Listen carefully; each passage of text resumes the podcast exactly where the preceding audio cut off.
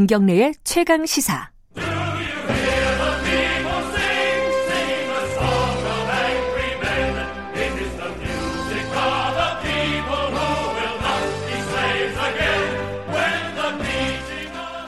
우리 사회의 중요한 이슈를 진보의 시각으로 들여다보는 진보의 향기입니다. 어, 선거구제 개혁 얘기를 좀 해볼게요. 음, 우리 정치권의 해묵은 문제입니다. 어, 하지만 지금 국회에서 논의가 되고 있는데 별다른 진전을 보이지 못하고 있습니다. 이러다가 사실 어, 다음 총선도 지금과 같은 똑같은 어떤 시스템으로 치러지지 않을까라는 우려도 들고 있어요. 문제점을 전혀 해결하지 못한 채요. 오늘 진보 향기에서는 선거구제 얘기 나눠보겠습니다. 홍세와 장발장 은행장 스튜디오에 나와 계십니다. 안녕하세요. 안녕하세요. 어, 홍 선생님은 이 우리나라 선거제가 음. 바뀌어야 된다라고 음. 생각하십니까? 네, 물론이죠. 어떤 부분에서 뭐 물론 이제 예. 독일식 네. 연동형 비례대표제 네. 어, 그쪽으로 가야 된다고 계속 그 뭐 주장하고 있습니다. 예, 그러니까 그런 게 이제 음. 어, 떤 부분이 부족해서 이런 그렇게 말씀하시는 어, 건지. 지금 현재 너무 많이 민의가 왜곡돼 있고요. 민의가 왜곡됐다. 네, 왜곡돼서 예. 어, 그러니까 이를테면 이제 우리가 이제 정치 혐오라든지 정치 불신, 뭐 네. 뭐 탈정치와 이런 문제 제기를 많이 하잖아요. 그리고 그 중심에 국회가 있고요. 근데 우리 국민들의 지금 국회의원이 국민의 몇 퍼센트가 투표한 사람일까? 음. 이걸 따져보면 30%대밖에 안 됩니다. 아, 나머지는 음. 사표나 예, 혹은 안, 투표를 안 한 사람들. 안한 사람이구나. 예. 그러니까 그 국회의원들이 제대로 제 역할을 하지 않아도 네. 뽑은 사람이 30%대밖에 안 되기 때문에 네. 70%에 가까운 국민들은 나하고 관계 없다. 이런 생각이 드는 거죠. 음. 내가 잘못 찍었다 이런 것도 없고 네. 나하고 관계 없다. 그러니까 이게 민의가 그대로 반영되지 않으니까 이런 상황이 벌어져도 이 정치적 국민이 자기가 정치적 시민으로서의 책임성을 느낄 수가 없습니다. 음. 그러니까 이게 악순환이죠, 계속.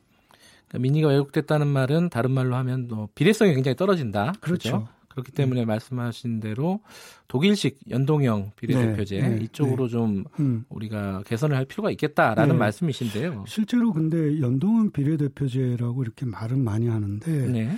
이 내용을 실제로 이게 연동형 비례대표제가 어떤 제도인지 정확히 알고 계신 국민은 제가 볼 때는 많지 않다고 봐요. 아. 말은 많이 하지만 예. 이게 이제 무슨 뜻이냐면 지금 우리가 그 정개특위 그 자문위원단에서 내놓은 게 360석으로 하고 네.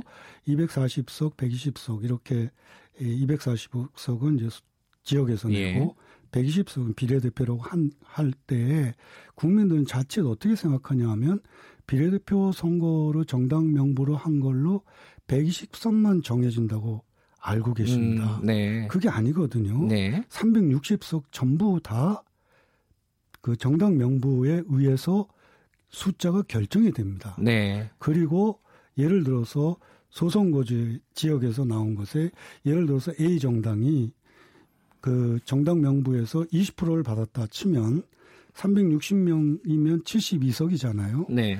그런데 그 지역구에서 60명이 당선이 됐다. 네. 그럼 12명만 들어가는 겁니다. 음. 그리고 예를 들어서 한 10% 받은 정당이 있는데 지역에서는 하나도 안 됐다. 네. 그랬을 때는 360명이라고 할 때 36명이 10%니까 네. 비례해서 그게 올라가는 겁니다. 음. 그러니까 정당 명부제 그 비례에 의해서 그 국회의원 수가 정해지는 거죠. 네. 근데 이걸 대부분의 국민들이 잘못 알고 있어요. 음. 120석 그러면 120명만 나누는 것인지. 네.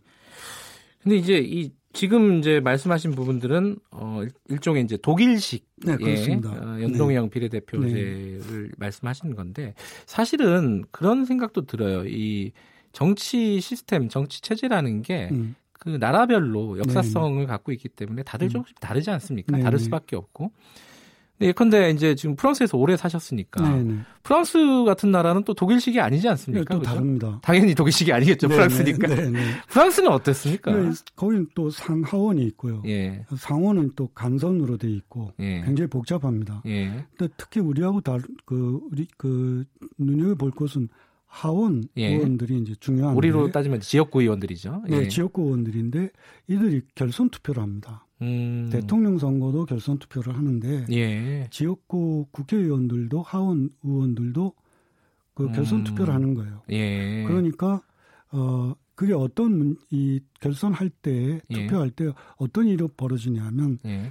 그러니까 보통 1, 2위 예. 어떤 경우는 3위까지도 이제 나가게 예. 되는데 그 거기 못 들어간 소수 정당들 있잖아요. 예. 소수 정당들의 발언권이 있게 됩니다. 아, 그, 그 결선 투표 때 연합을 할 수 있으니까요. 그렇죠. 예. 예. 그러니까 정책이라든지 이런 거에 음. 예, 연합이라든지 그래서 소수 정당들의 발언이 네. 이갈 수 있는 거죠. 예. 나는 이쪽 정당에 지지한다. 그 예. 후보가 예. 이렇게 얘기한다거나. 예. 그러니까 우리처럼 그냥 완전히 그냥 사표가 되는 음. 이런 거하고는 다르고 그리고 이제 대부분의 경우 결국 거의 다 이제 과반수 이상 돼서 어, 차선이라도 네. 어, 내가 이 지역에서 내가 대표성을 얻었다라는 것을 확인하게 되니까 어떤 면에서 좀 책임성도 음. 더 가질 수 있는 이런 차이가 있죠. 독일식 그 정당 명부제 네. 이런 것과는 다르지만은 음. 프랑스 나름대로 국민들에게 조금 더 책임감, 책임성을 높일 수 있는 어떤 제도들을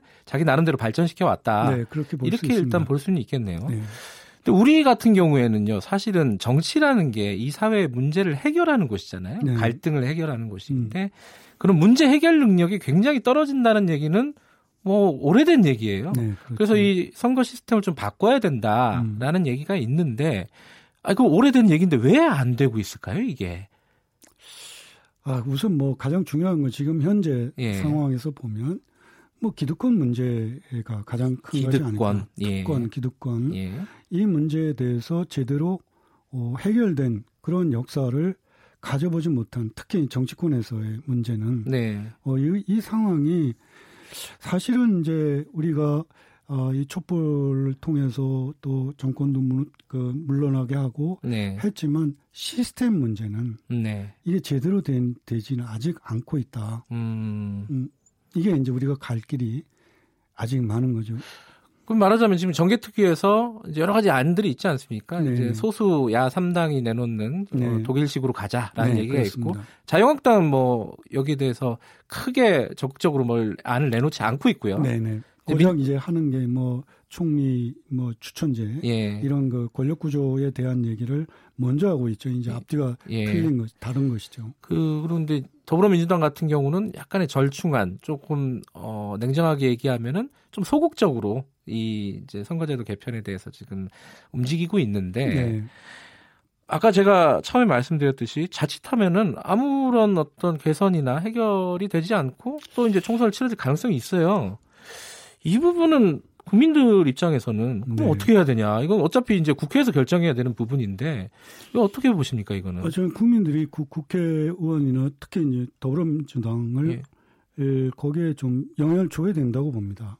영향을 줘야 된다. 네. 네. 그러니까 지금 더불어민주당이 지난 선거에서 국회의원 선거에서 25.5% 어, 투표했는데 네. 국회의원은 41%를 갖고 있거든요. 네. 여기에 대한 미련이 엄청나게 강한 거예요. 네. 근데 그런 지지율이 항상 그런 수준에 머물 것이냐, 음. 그걸 아닐 수도 있는 거고, 네. 그 무엇보다도 항상 더불어민주당이 얘기해왔던 민주화에 대한 이런 것에 대한 약속, 공약, 이걸 스스로 저버리고 있는 지금 얘기하고 있는 200석하고 100석으로 이렇게 얘기하고 있지만, 네. 거기 그, 그 자체가 거의 현실성이 없는 얘기를 하고 있잖아요. 네. 그 숫자를 줄이는 거. 그래서 네. 저는 오히려 숫자를 늘려야 된다. 음. 특, 그 특권을 줄이고 국회의원한테 주고 있는 예산이라든지 이런 건 줄이면서 330이든 제 경, 저, 저는, 어, 저, 제 의견도 이 자문단과 마찬가지로 어, 360석이 좀 적당하다고 보거든요. 예. 지금 국, 그,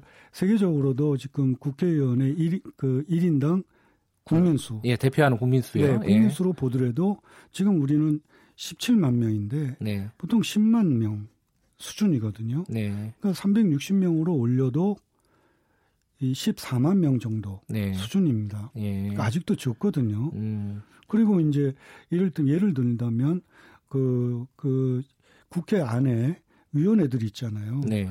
근데 예컨대 환경노동위원회가 하나로 묶여 있습니다. 음. 이게 말도 안 되는 거죠. 예. 이게 왜 그러냐면 그 이 국회의원 수가 말하자면 적다는 거예요. 음. 그걸 또 말, 말해주고 있지 않습니까? 네, 네. 근데 지금 어 우리나라 인구가 대략 이제 5천만 좀 넘는다고 네네. 보고요. 그러면 국회의원이 300명이에요. 네. 프랑스는 물론 상하원이 있지만은 네. 합하면 900명이 넘더라고요. 아, 그럼요. 지금 900명이 뭐, 넘고 그 독일도 650명인가 그렇고요. 예. 8천만 정도. 그러니까 프랑스가 우리보다 인구가 많긴 많지만 그렇게 많지는 않잖아요. 네, 또 6,300만 예. 정도. 예. 근데 이게 여론 조사를 해 보면요. 음. 항상 국회의원들 늘리는 거를 국민들이 반대해요. 네. 그것도 꽤 격차가 커요. 반대와 찬성의 의견이. 그러니까 어 말씀하신 기득권 정당이라고 부를 수 있다면은 음. 이제 거대 정당들이 아니, 국민들이 반대하는데 우리가 어떻게 하냐 이렇게 음. 얘기한단 말이에요. 네네. 네. 이 부분을 어떻게 돌파할 것인지는 사실 좀 난감한 거 아닌가라는 생각이 들어요. 설득을 해야죠. 국민을 설득해야 된다는 봅니다. 그러니까 네. 제가 지난번에도 말씀드린 것 같은데 네. 한국의 정치인들이 설득하려고 하지 않아요. 추수하려고 하지. 아 국민들을 설득하려고, 설득하려고 노력하지 않는다. 그, 그, 점에서 이제 정치인은 있는지 몰라도 정치 예. 지도자는 잘 안 보인다. 이 말씀을 지난번에도 드렸는데. 예, 예. 그러니까 이게 특권 내려놓겠다. 특권 줄이겠다. 예. 국회 예산 동결하겠다. 그 수준에서 늘리겠다. 네. 하, 그렇게 설득을 하면 이게 왜 안 되느라고 보지 않거든요. 그러니까 음. 충분히 설득하지 않고 네. 그냥 그 국민 생각하기에는 맨날 특권, 기득권 갖고 있고 제 역할 하지 않는 예. 국회의원들 갑질이나 하고 그러는 구, 국회의원들을 왜 늘리냐 예. 이런 얘기를 하고 있지만 좀 더 어, 그 내용을 가지고 설득을 하면 그게 왜안 되겠습니까? 네. 그리고 수가 적으니까 특권을 부리는 거예요. 음. 수가 많으면 그만큼 특권을 줄어들 수 있는 거죠. 오히려 어, 설득하려고 노력하지 않는다라기보다는 음. 어, 설득을 안 하면서 어, 그렇죠. 기득권을 지키고 있다. 네, 이렇게 뭐볼 수, 거꾸로 보면은 네, 네. 예, 그럴 수, 실제는 그럴 있죠. 수도 있겠다라는 생각이 들어요. 근데 이게 하나만 더 여쭤보면요. 걱정들 많이 하는 게 이런 비례성을 높이게 되면은 연동형으로 음. 가면은요. 소수 정당이 난립할 것이다.